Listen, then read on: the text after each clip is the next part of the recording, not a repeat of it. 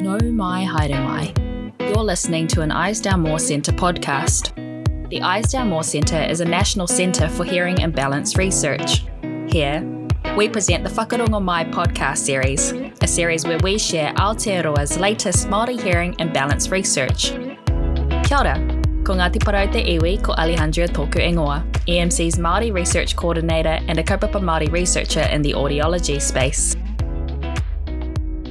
In this episode, host Professors Mershen Pillay and Harsha Kathard discuss sociosonic hearing healthcare with their special guests in South Africa and Aotearoa, New Zealand. So, stay tuned and whakarongo mai. Listen with not only your taringa, but also your hinengaro, your wairua, and your ngākau.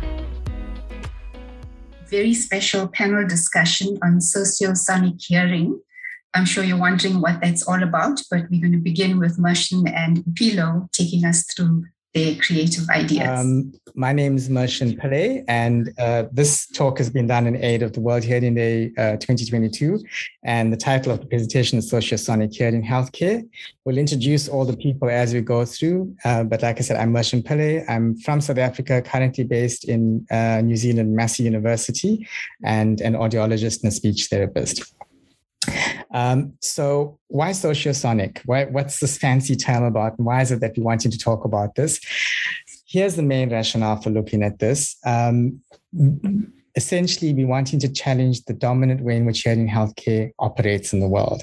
And in terms of looking at hearing healthcare, this framework is what we're hoping to use to help us think through this. Uh, firstly, we're wanting to look at what the reality or the value base of this uh, dominant way of looking at hearing is. In other words, its ontological basis. And then we wanting to understand well, what are the, the, the basic values or the truths that generate our practice, that generate our policies and the way we think about hearing healthcare. In other words, the epistemological basis. And then finally, we wanting to look at the, um, the way in which uh, we methodologically produce knowledge, how we do our research, how we engage our practices. And so the, the methodological features are what we're wanting to look at here. In other words, what's our science about? How do we do this then to develop uh, hearing healthcare knowledge and, and practice? Uh, and so, firstly, I think what's important is just to, to talk a little bit more around these terms. So, if you look at the top column, uh, the top row, you've got three predominant categories of three main paradigms that we might consider. The, the most the uh, the one that we're familiar with is the positivist or empirical paradigm, which mostly, which may be called empirical analytical as well. Those are other terms for it.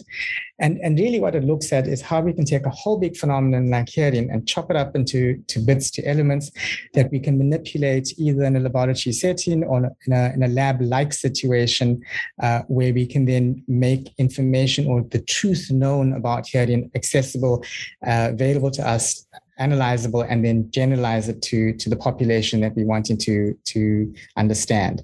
Uh, one of the key features, the ontological features, features of the science that we use is that we, we insist on objectivity. We say it's possible and it's something that is desirable. In fact, it's valued strongly within a positivistic empirical framework swap over to the second column, the middle one, looking at all those terms on the top. I'm not going to read them out to you, other than to say that within this so-called constructivist framework, that's the easiest term I'm going to reference. It refers to the fact that because there, there are as many people in the world as there are ideas, multiple truths, multiple realities are all what this paradigm admits into its knowledge and says when we think that your story of the world and my story of how I hear and my hearing experience are equally valid. And so the, these are multiple truths that need to be acknowledged. It also focuses strongly, it's, it's what I would refer to often as the, the ba- has band-aid or um, plaster solutions where you get a wound, you quickly uh, put a plaster on this and the wound is healed but you don't actually heal the cause of that wound. In other words, it's focused on practical.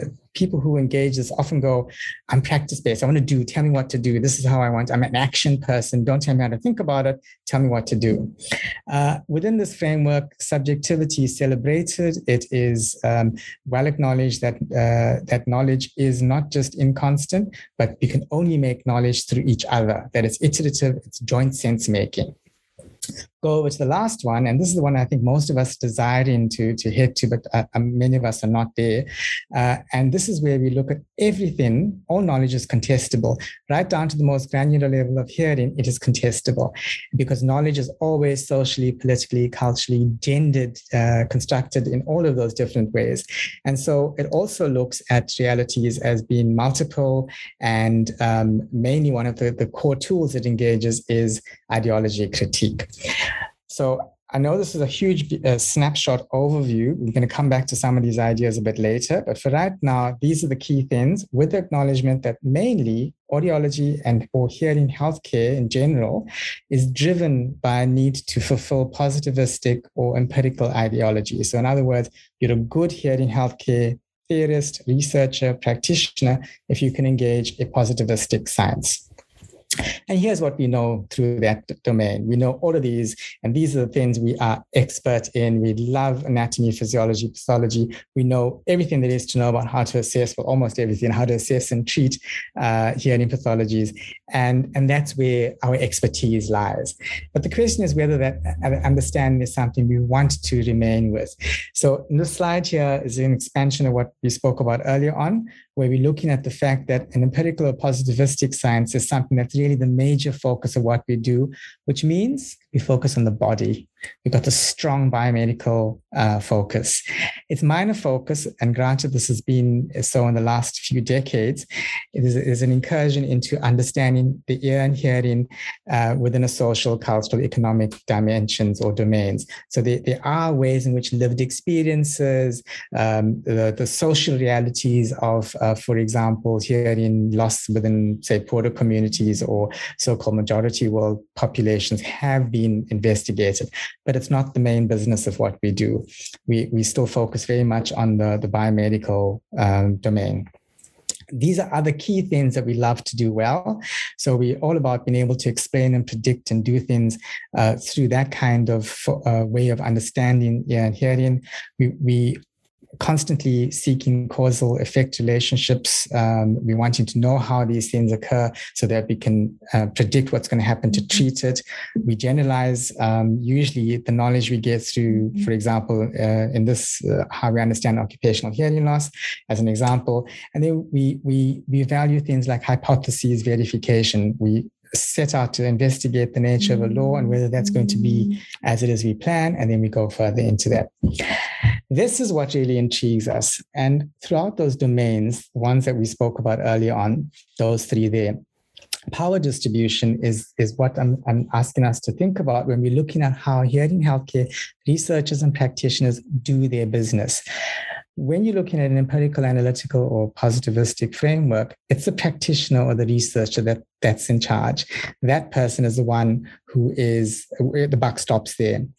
Uh, I, in terms of the other frameworks, you can see that power is more of an, uh, is more equitably distributed within the hermeneutic or the constructivist um, paradigm, whereas within the critical paradigm, it seeks to analyze or uncover the nature of power and the relationships and what happens in terms of um, power and and people with hearing uh, impairments, etc.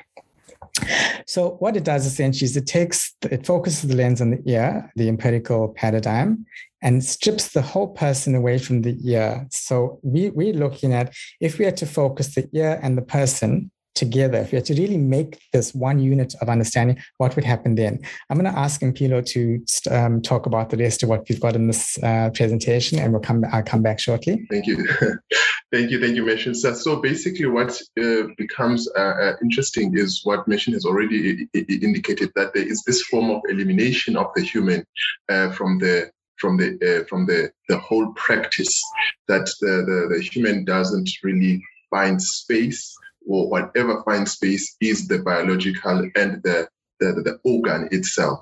And we all know and we do understand that we are actually uh, working with people who just happen to have ears, not actually ears who just that just happen to be on humans. So that's the whole idea of what sociosonic is, so that our solutions are more Uh, uh, uh, um, grounded on the people that are, are actually experiencing the, the, the condition. And then we, the as we move along, then we it then uh, allow this actually of uh, situation allows us as professionals to really unsee uh, some of the messiness that really are, is inherent in terms of if we think of, for example, a worker where I am a professional in an occupational space. So these issues like multiple exposures to different uh, uh um, uh, uh, um, factors that could affect uh, um, hearing we tend to then look at what uh, noise and maybe solvents, and we leave out all the other uh, cultural or uh, co- co- co- co-occurring um, uh, sort of uh, exposures uh, outside the kind of work environment. So that basically becomes the, the main issue when we are discussing the sociosonic approach to hearing uh, healthcare. So, for example, other like physical space and medication and all that, that's the whole mess that we find uh, uh, uh within the the, the, the, place where we practice. And if we think of our approach using the mainstream approach, it then finds uh, some sort of a disjuncture in that kind of space. And it really challenges you to uh, uh, or pushes you away if you are interested in actually understanding the space more than you are understanding just the organ itself. So I think I'll get I'll give over to Mershen at this point. Okay, and uh, what this slide is doing is saying that when we start looking at the chaos and we start looking at all of these multiple variables, these factors that we we want to to to see, our science limits us because our science, the dominant science, engages the form of reductionism. As mentioned earlier, it takes a whole phenomenon and reduces it to to little bits. It also uses essentialism. So we speak about the cochlear implant child, or we speak about the adult with the hearing loss, or we we talk through all of these um, essentialist ways of defining and describing people and their hearing. And then the one that's critical, which we're really able at doing, uh, we do very well, is that through a process of disrespecting, we dis other people. So we take a whole complicated, complex person with good things and bad things and everything else, and we only throw them within a deficit framework through our specialist focus, through the biological reliance on the body as the way in which we can understand ear and hearing. So through all of these processes here, we create this um, the person with the hearing loss, which may not be the kind of view or the lens that enables us to understand the bigger, wider world as we want to understand it. Um, so whether our science matches real world factors is dubious. We, we don't think it does. Okay. Um, I'm going to hand over to Mpilo to talk a little bit more around this after I just introduced to you this broad framework. Myself and uh, Warren and a few other people on this, this call were involved in developing uh, what we refer to as a social sociosonic program, essentially looking at street traders who were music traders in a busy market in Durban in South Africa.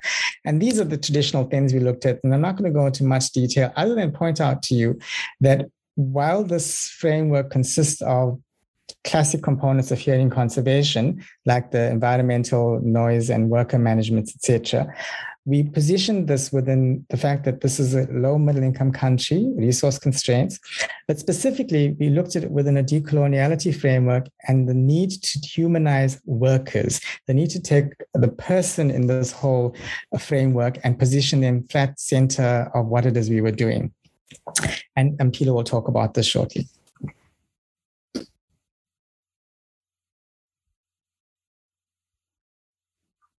Okay, so now if we now we we're looking at them uh, at the worker uh, themselves, for example, we then tend to if you can move uh, on um, Mershen, yes, yeah, we tend to then uh, like Mershen indicated, we can tend to in essentialize our approach just to be around what we are able or we think is manageable around the, the sound and the solvent. However, there are these other existing uh, factors or existing issues that are, that come with the worker into that workspace, and if and without looking at, at those at, at, um, or with active by act by applying the science, we actively dis- disregard uh, um, all these uh, uh, um, uh, complexes and chaos that that is brought with by the by the worker. So in that way, we tend to then limit our our our, our activity or our practice within a, a very um, a narrow approach and all the other chaos that links to how the worker actually uh, um, uh, uh, um, the exposure, uh, the, the concept and understanding of worker exposure becomes very much limited to what we think and we believe is uh, is essential uh, for that context. So that's basically the issue that we want to elaborate here. In terms of this this this um, summarizing slide helps us define a little bit around what we mean by sociosonic and we're hoping to get more into the discussion shortly. Um, but i'm going to leave this in your your heads to think about uh, as we talk through in our discussion shortly. So sociosonic being something that maps a multifaceted economy of sound and that really that hearing healthcare should be understood as a decolonizing activity that essentially connects people by addressing boundaries of otherness. And I'm going to leave those um, words in your head as we enter the discussion shortly. But before we do that, I realize, Impilo, you didn't introduce yourself. Maybe just a line or two about uh, where you're from, what you, uh, where you're at. Okay. Yes, I'm Impilo. I, I work as an uh, audiologist lecturer at the University of Pretoria in South Africa. And over to Harsha. Mush and Impilo, that was an earful. So a lot to take in, uh, I think, critical concepts. So maybe just to open up the discussion, I think what you're challenging us is with a changing practice.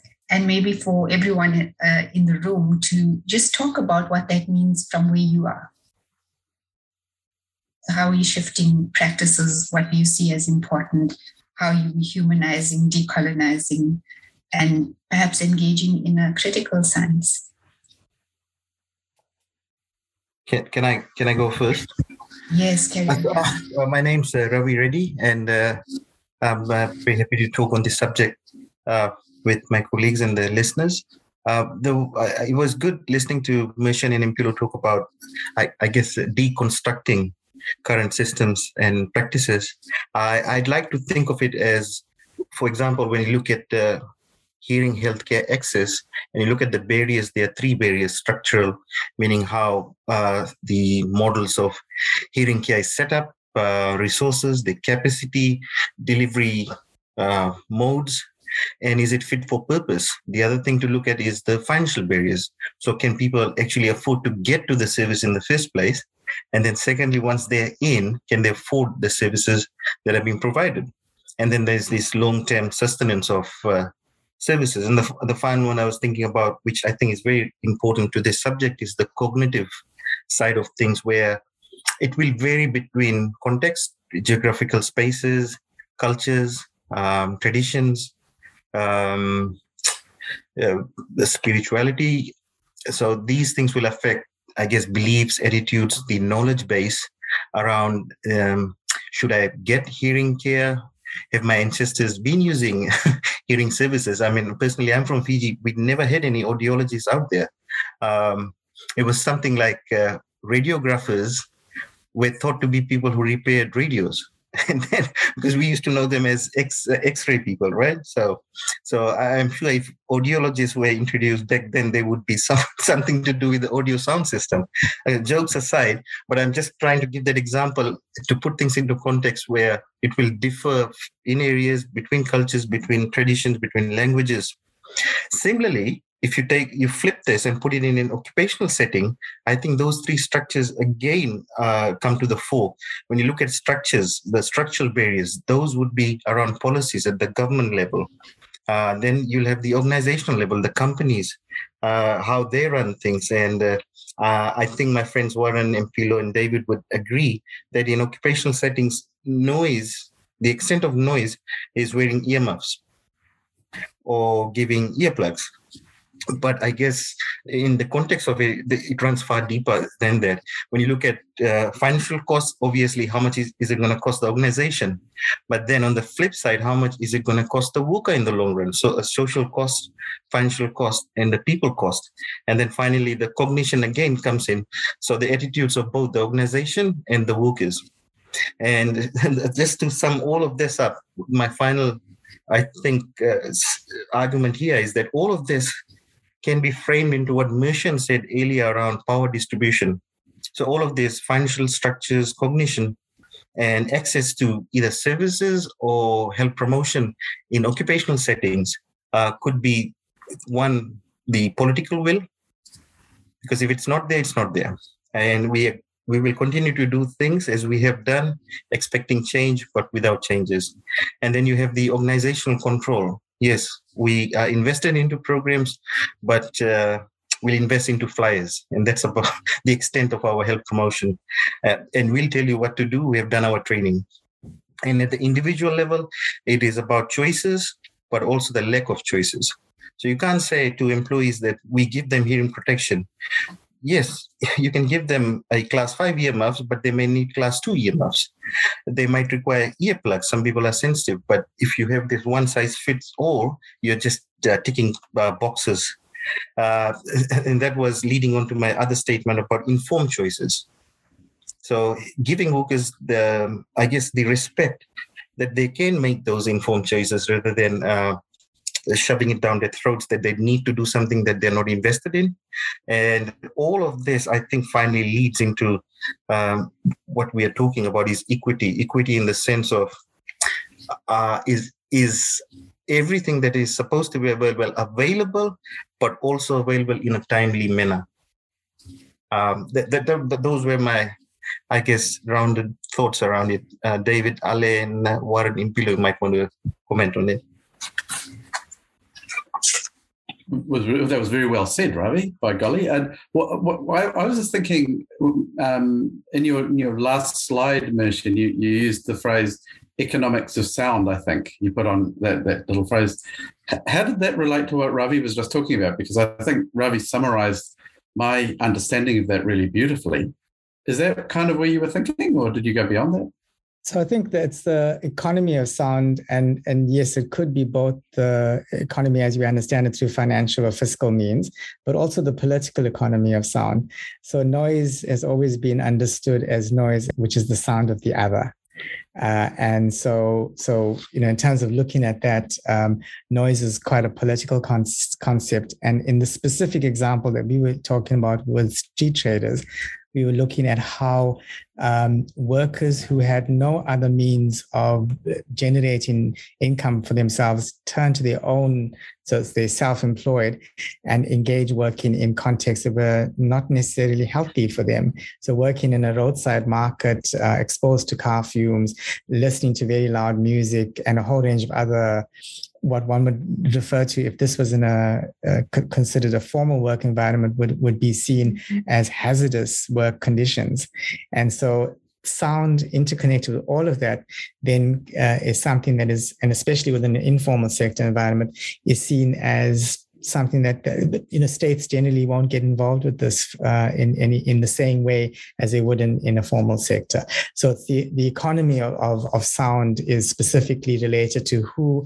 and how the sound is generated, specifically within how. Uh, populations like like the ones we worked with in South Africa, uh, Black African predominantly, were positioned uh, and made powerless by the situation uh, through a whole system, historical and other, that generated that. So it's, it's that sort of uh, thinking. I hope that isn't too complex, but I'm going to ask Warren to add to that a bit because you've got a particularly interesting view. Thank you, Warren, on um, on, on, the law. Uh, yeah, uh, thanks, Mershen. And uh, um, Ravi just set me up very well there. Um, uh, for example, in occupational context, um, occupational health and safety is regarded as uh, is, is, is taken for granted as one practice, one type of practice. And a big part of my current work is highlighting the fact that there are many types of uh, occupational health and safeties. And there's a predominant type, which I call corporate occupational health and safety, which is which is which is codified in in in, in our law and our policies and so forth. And then there's an alternate, which I'm putting forward, which is rights-based occupational health and safety. So in terms of the epistemology and ontological aspects of it. The, uh, the dominant form of occupational health and safety centers uh, the deconstruction of the person and the devaluation of workers, their knowledge, their beings, you know, and, and it uh, empowers, uh, you know, corporate, uh, the corporate hand even further in its control of, of working people as they are defined within the within the law. So uh, occupational health and safety has this obvious ethical value, you know, unchallenged. So there's this moralization of the employer as what the reasonable man. You know, the reasonable man does the good thing, and then the workers are the ones that are the weak link, do all the unhealthy, dangerous things, and they bizarrely hurt themselves and make themselves sick.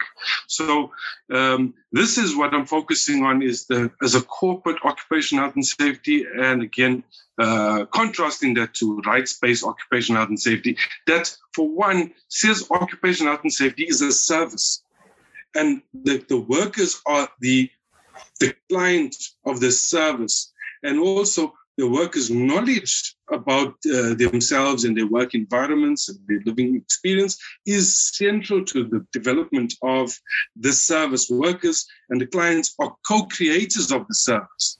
And this is a very important thing for us to, to really shift to, is that we're providing services. We want to engage, uh, you know, uh, to unserviced communities, but we must see them as co-creators of the service or else we fall into an old culture of coming with something. And, and I mean, and, and then we have to question whether we're really moving away or whether we're we so deep in a culture that we don't even actually see that we sort of just maybe um, coming with it in a slightly different form. So the the the the, the in from particularly from occupational health and safety perspective, we for me seeing it as a service, seeing the knowledge of people must be centered, seeing the, the, the, the role, the democratic role of people in um, managing their lives, their working lives, their lived experience becomes central in, in, in, in this decolonization project uh, because people are not defined as, as, as empowered. Uh, their human dignity is, uh, like Ravi was saying, the right to you know, informed uh, con- consent. That relates to human dignity. And if we define people in our law as not having the obvious not having the right to choose different medical procedures or products that are, put on in their bodies, then we got a, a serious uh, blind spot. Um, for me, that focusing on these things as services which are co-created between uh, uh, everybody involved uh, tries to address that. Thanks, Martin. Thanks, friends. I wonder if Ali can maybe talk a little bit about, you know, the idea of being human and what it means from an indigenous perspective um, in healthcare and hearing healthcare. Yeah, thanks, Harsha. Yeah, I just want to say I completely agree with what Warren had just said.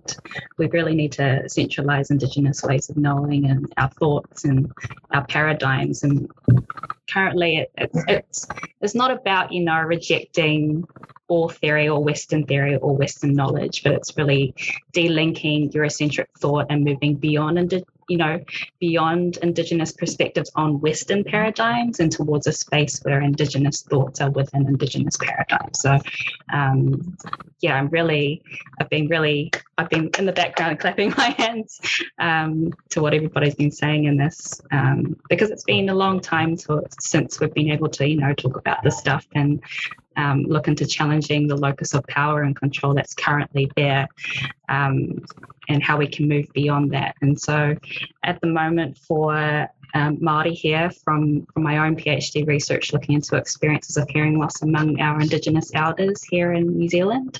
Um, they, they speak of wanting to be able to hear. They uh, they really like the hearing technology, but they're not getting uh, follow up services. They're not getting the maintenance of services, and um, they're not getting the services that, that, that their family needs as well. So it's very individual centered care, and they're looking towards family whānau centered care.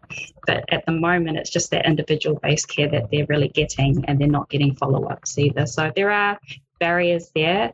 Um, and I think at the moment we're really looking in towards a needs based approach, but for Indigenous peoples, we have documents there to, to claim that we have rights to these services. We have the rights to hearing health and ear health, um, but it's just not going that way at the moment. Um, so, yeah, at the moment, there's a lot of otherness, disothering happening. Um, and I, I don't speak for all Māori here. Um, I, uh, you know, there's essentialism there. I can't provide a perspective for all Māori, but from those who I have spoken to, that there are, sorry, my partner's in the background, he's playing games. um, so you may hear him as well. Um, yeah, so just a lot of um, kōrero happening, which is uh, speaking happening at the moment that we all really need to have and understanding uh, what hearing loss is, what tinnitus is, what services look like for Māori um, and other Indigenous peoples around the world. Ali, just out of curiosity, um, how do the, the elderly Maori people engage with the idea of hearing loss? So is it through a pathology lens? Like, you know, how, how do they, yeah, what understanding are you getting through your study or is it still early days? Yeah, it's not necessarily pathology based. Um, I think a lot of the time they speak of not being able to hear their mokopuna, which is the youngest children and grandchildren, um, not being able to hear a lot of things that they used to be able to hear. So thinking about it uh, from a broader perspective, um, not being able to hear the water or being able to navigate the world in the, in the way that they used to, uh, as opposed to um, a pathology based, oh, my, my ear's blocked or um, for this specific reason. Or it's, it's more uh, thinking about how's it Im- impacting their life and quality of life. Could I just um, take what you're saying there, Ale, and, and just talk about some some research that we did, which um, showed that, that people don't even know that they their ears really they don't think about their ears. So you you when you interview people about their experience of the sound world, they they can they can talk about the emotions that sounds instill in them, and they can talk about the the qualities of the sound. You know, it was a beautiful sound or whatever. Yeah. But they don't they actually say that, that that even though they know intellectually they know that it goes through their ears they don't think about their ears until you actually start making them and talking to them about it. It's uh, it's yeah. fascinating. It's a it's a real challenge for all hearing i suppose related healthcare is to try and encourage people to realize that their ears are are actually part of the process yeah, as I speak to some of the Māori elders, they also speak about not being able to process things as well as they could be. so they're, they're connecting all this patholog- pathological stuff, but um, that's usually the last thing um, that they're, they're thinking of in the process. Mm. It's really interesting, David. Mm. Warren, can I maybe get back to some of what you said and Ravi as well? Uh, and I think we're all saying that, you know, it's such a deeply entrenched system. So how do you shift a practice in, in this kind of system where, you know, workers are devalued, dehumanized, um, and, and really think about how we can practice differently? And, Peter, maybe you want to go first. Yes, yeah. So um, one of the key things that um, we, uh, when I was in the occupational health space uh, in my previous life, was to look at issues related to behavior change, issues related to worker empowerment, and issues related to um, uh, uh, uh um, workers' agency in and, and, and, participation within the processes of, of, of, of of um, uh, hearing conservation. However, the the, the, the whole lens and uh, or I would say the structure still remained owned and the, the, the, the, the, driver of the, of the structure still remained owned and situated or located within the corporate or the, the, the, the employer. So, um, uh, I mean, I think I thought that was the beginning to to to recognize the understanding, like what um, David says, uh, uh, that the, um, the the the social nature and the political nature of the sound. For example, in a space in a context like South Africa, where migration uh, um, uh, um, or labor migration is a very real thing. And when you come to across uh, um, uh, uh, people who are coming from different parts of, of the country, and now they have to have this uniform understanding of what noise is and why noise is dangerous for them, it becomes a really difficult concept because now they, they, they have these other uh, other issues that they come with. And noise for them or the idea that they can be in danger because of the work that they are doing is it's really something difficult or, or different for them to actually engage uh, uh, with. And now, when you then strip away the agency out of their own agency out of it, you then disempower them and you allow uh, um, even the, the little uh, uh, uh um, ability to positively engage with them um, you just remove it and now it becomes part of the process routine. And they just come into the uh, clinic. When i would be sitting there they would come into the clinic. It's just part of me. Press press press the button and i just uh, educate them about and then they leave. And there's nothing about how that engages uh, uh them beyond what they are doing and, and to actually involve them in who they are. So that's uh, where the, i think the shift could help us begin into understanding that who are you, where are you, what are you, what are you? You are here to work, yes, but this is uh, this space is also part of who you are, and this is where you are also building your your your your, your whatever you, who you are, your being also exists within the space. Okay. before Warren responds, I wanted to just quickly add something to what Mpilo was saying.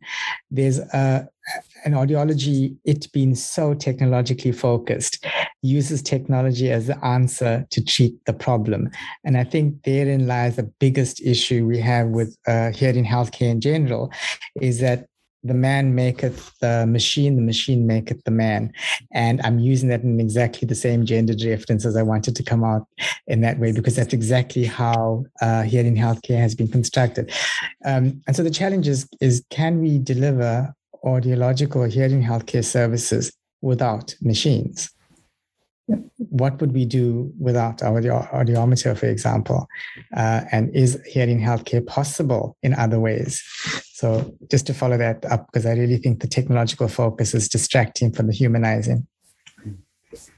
Uh, I also just want to add to that before we get back to Warren.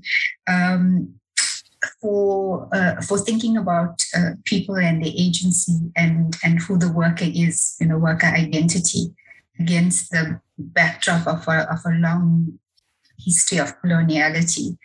Um, you know, the worker as non-being is almost the starting point. So, so in a way, we we assuming that the worker is a human being, and yet our history says the person hasn't been acknowledged as a human being. So, I, I'm interested in you know how do you take a rights-based approach when the human being in a way doesn't exist or is still coming into being and and you know kind of a historical challenge that we have yeah uh, absolutely um, uh, it's a big challenge um, personally i've been working with a uh, one of the large uh, international labor federations trying to um, shift their understanding of occupational health and safety uh, to a rights because they have internalized the corporate understanding with things like risk assessments. I'm sorry, guys, I'm a bit extreme, but I'm sort of anti-risk assessments as well because again, it's it plays into the technology, um, the discourse of the corporate world. You know, it brings in models of probabilities and stuff like that, which are financial uh, models you know, that uh, that play to their strength. You know, you're, playing on their wicket, so to speak.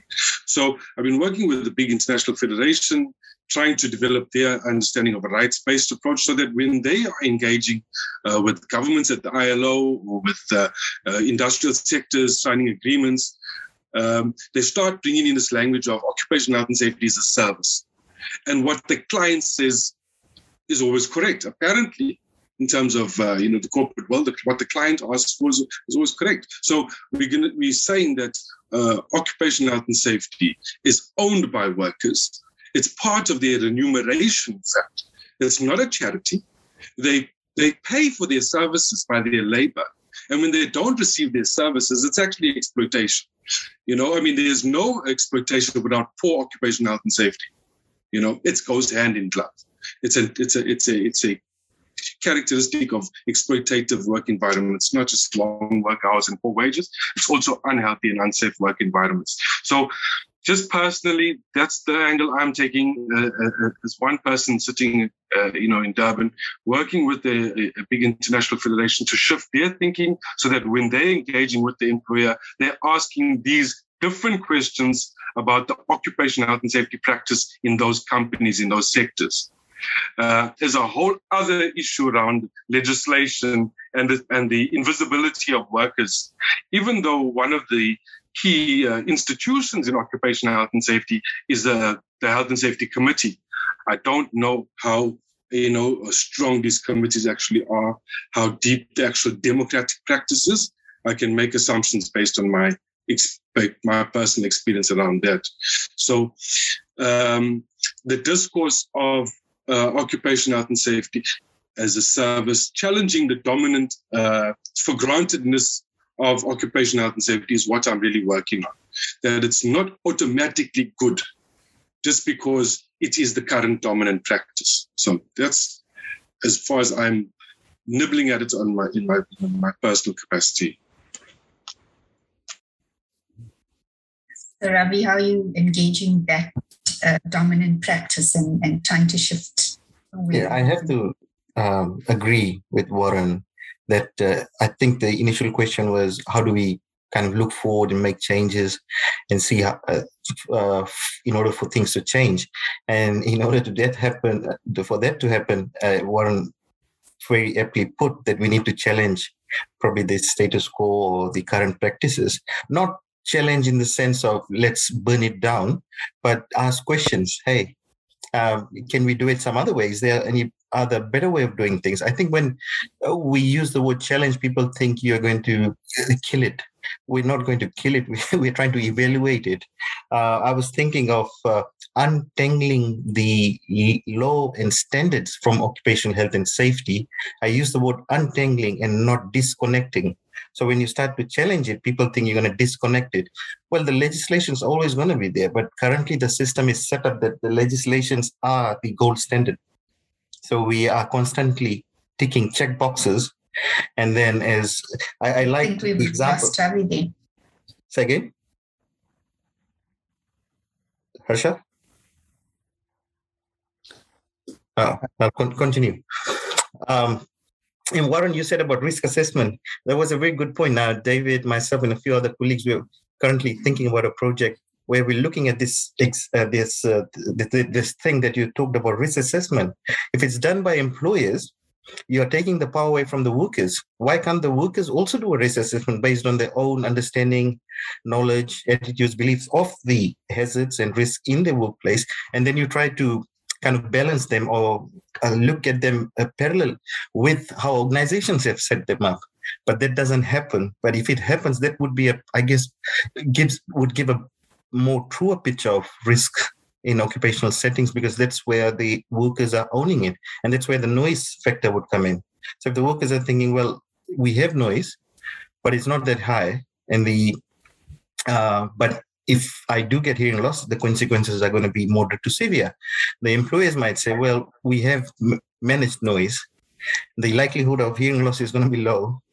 And in that low likelihood, if one out of 100 workers do get hearing loss, we can manage it. So it really comes down at the low end of the scale. But then if you have the workers at the moderate or severe end of the scale, there is something very wrong with the system. Um, yeah those were my thoughts around i think it's again i don't know david is there a better word instead of challenge what is it discourse i don't know. I think you said it nicely disentangle. That's not a bad way to put it. It's it's interesting because one of the things we know we notice is you know quite often the workers themselves are quite resistant to things that are for their for their good, right? They they they don't like being pushed around by these health and safety people, and so what Ravi's talking about of trying to help w- the workers to take some more control of it, to do to to assess the risks themselves, and to that that sort of thing makes people engaged and not feel alienated by the the system. That there's some guy with a clipboard comes around and tells me I have to wear earmuffs, but I don't want to. That's quite different from thinking about it yourself and then deciding, okay, well, maybe I'll wear, you know, maybe I'll protect myself. Maybe I will do this. So I, I don't know if I answered your question really, Ravi, but I think I agree with what you and Warren have both been saying. It's it's important to get the people involved always. I just want to quickly allude to this disentanglement you're speaking about, Ravi, at a broader scale. And specifically, I suppose, because this is World Hearing Day, looking at the relationship between the big financial uh, organizations like the ILO, so the Labor Organization, World Trade Organization, and the World Bank, as what I think Richard Peet calls it the unholy trinity, uh, because of the way in which, um, especially countries in the colonized or majority world, uh, sector, so people across um, Asia, Africa, Latin America, and the Caribbean, etc. Because of the way in which uh, colonization is impacted on their economies, their lives, here in education, healthcare, and specifically what happens in the employment of the labor sector is very much influenced with trade-offs by these governments, by multinational companies, and so forth. And I think this big picture is very important to keep in mind because when we're looking at World Health Organization and days like this, we see a silence of how those organizations are managed between policies to do with world, uh, for example, World Hearing Day. Where's the discourse around that? Where's the, where's the bigger picture around how these organizations are really not working for the people they need to be working for? Just a small addition. Um, I, um, I, tend to look at uh, the law as a technology. And um, so it, it, it, helps to devalue it because we overvalue the law, in fact. So it becomes like, you know, uh, something from, it's sacred, you know. Um, so we need. Uh, I, I, I like to uh, make this discussion around the law as a technology. It's like it's like uh, applied mathematics. It's like physics. It's like all other forms of technology, and it and it actually carries a particular kind of dominant culture in, in the way it uh, subjectivizes uh, uh, workers. Uh, you know, it carries these uh, uh, these assumptions about what people are and and and, and what they're capable of doing and, and all this kind of stuff. And of course. Um, corporate occupational health safety is a policing function and a discipline discipline function, and it's it, it explains why workers actually don't like occupational health and safety uh, officers and when you discuss with them, it's it's an outcome of the of the corporate model, you know that that uh, that is rules based and uh, enforcement, uh, you know, driven. Uh, non-compliances and all this kind of stuff, and then of course, so shifting it to to use uh, indicators and measurement tools that focus on service delivery, on the on the on the participation of, of workers in the decision making, uh, you know, in the planning and the valuation, all of that. Then that's how I'm trying to uh, suggest that we could challenge the the the, the dominant. I couldn't, uh, I couldn't agree more, Warren. I, I I like to call it the criminality of occupational health and safety. So it's like if you do happen to, by some way or another, not conform to any of the standards or the rules or the policies, there is a crime because it is an act that has been um, um, contravened. uh, Ravi, do you know some sites actually have cages for workers? Do you know that some sites have cages? I've, I've, I've read about them. Yeah. Hmm. They actually do. Yeah, and and I think we need to move away from that. Eh?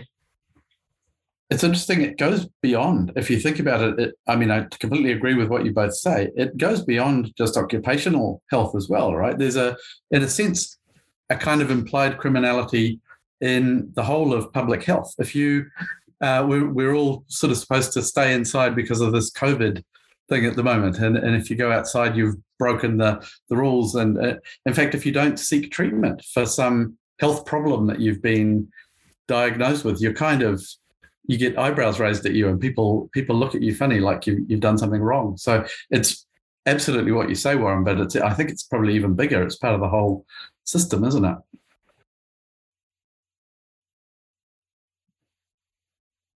Ali, maybe you want to just add in there from, you know, an indigenous perspective, um, how you see, you know, the participation of people who have been marginalized in shaping a different system. Yeah, I think often in Aotearoa we, we often speak of Te Tiriti o Waitangi, which is our founding document. And within that, there are three articles. And so we speak of Tino Rangatiratanga, which is self determination. There's governance, which is Kawanatanga. And there's also uh, Ōritetanga, which is equity. So those are the three main things that we look at. And if we think about that, that's a what Warren's been speaking about, that's a rights based approach that you know key stakeholders and the government really need to set indicators and targets for you know better for us to better meet the needs of, of Māori as well as Pacific peoples as well who are marginalised here as well. Um, and so I think if we provide a space that Māori can have to self-determine these processes, these laws, these policies, then we're we're probably be we'll probably be able to provide a better hearing healthcare service. Um, and that's what a lot of the, the elders are saying within my own research. Yeah, so it's it's not an easy one. It, it will take a long time, but it's somewhere where we need to start. Um, and so, yeah, I think whakawhanaungatanga, we, we all need to build these relationships with our communities, not just with ourselves as researchers, as people within the practice, but we also need to work with our communities within this. Uh, I think what has struck me is, you know, the for, for the professions almost the occupational health and safety and audiology, it's really taking a look at seriously questioning our dominant practice. Because if we don't know what that is, we're going to be part of the perpetuation of it. Uh, and in the name of good health care, in the name of uh, improving services, etc., we're actually going to replicate that. I think just listening to what what what was coming through here, it's saying actually, please let's look at ourselves first, um, and and look at how those those kind of fundamentals have to change. So how we work through building relationships as opposed to replacing with technologies, whichever technologies we we currently using. So I think you know for for World Health Day, you know the messages are very clear that there's large scale systemic change that we need and that there's a collective that needs to work very hard with this and it's really the undoing of ourselves in this process. But maybe as we end to just get takeaway points from you know everything that we've heard and talked about today. Game pillow yeah.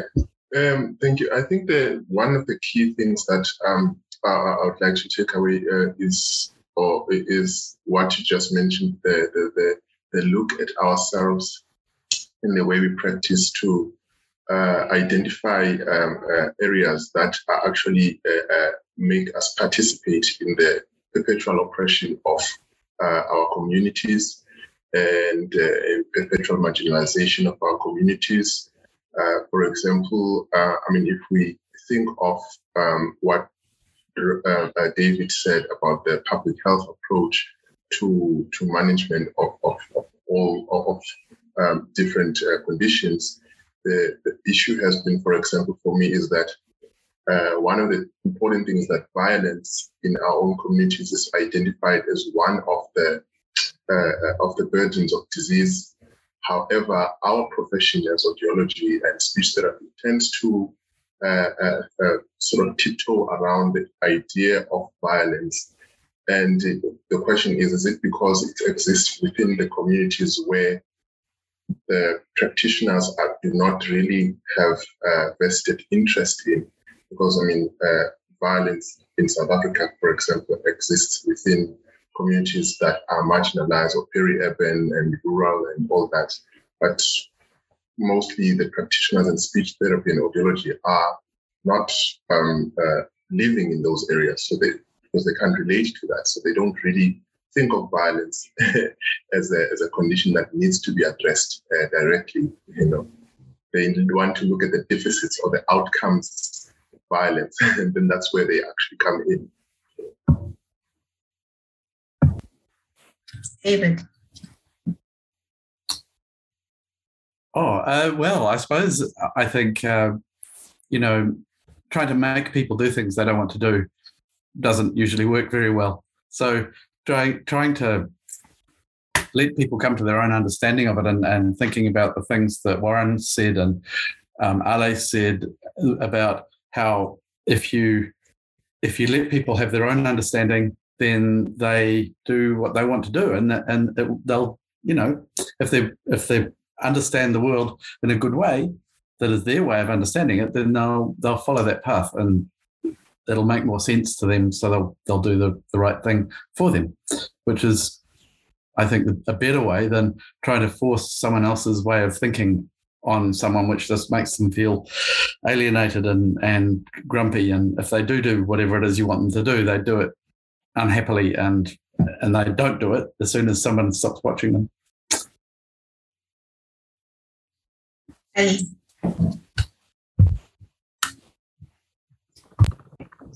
Yeah, I think mine's very similar to Mpilo.